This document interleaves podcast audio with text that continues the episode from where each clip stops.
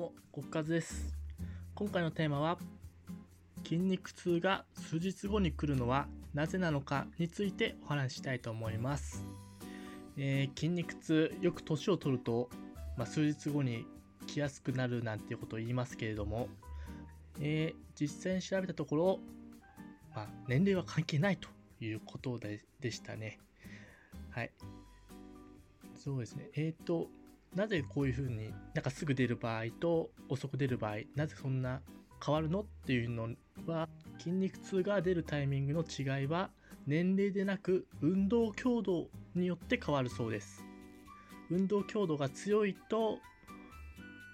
すごい筋肉にダメージというか負荷ですね、大きな負荷がかかるので、損傷しやすくなって比較的早く筋肉痛が出てくると。そして逆にウォーキングとか、水泳、長距離のものですね。ゆっくり時間をかけて長い間やって、筋肉の負荷がちょっと弱いものに対しては、そこまで負荷が大きくないので、損傷しにくいと、少しずつ損傷していくので、なので比較的遅く筋肉痛が出てくる傾向にあるということですね。早い方が損傷がしやすいから、なぜそんな早く出てくるのかっていうのですけれども、強度の高い運動をすると、筋肉のダメージの蓄積が早くて、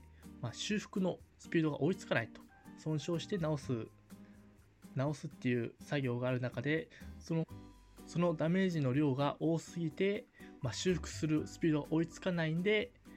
その損傷している部分がどんどん多くなるわけですよね。で、その分多くなっているので、そういう痛みとかが早く出てくると。で、逆に、ゆっくり長くやっている場合は、負荷が少ないということだったので、少ない分、修復も、その分間に合うと、ある程度は。それでもやっぱりどっかちょっと治りきってないとか、そういうところがあるため、後の方数日後とかに筋肉痛が出てくるということだそうです。はい、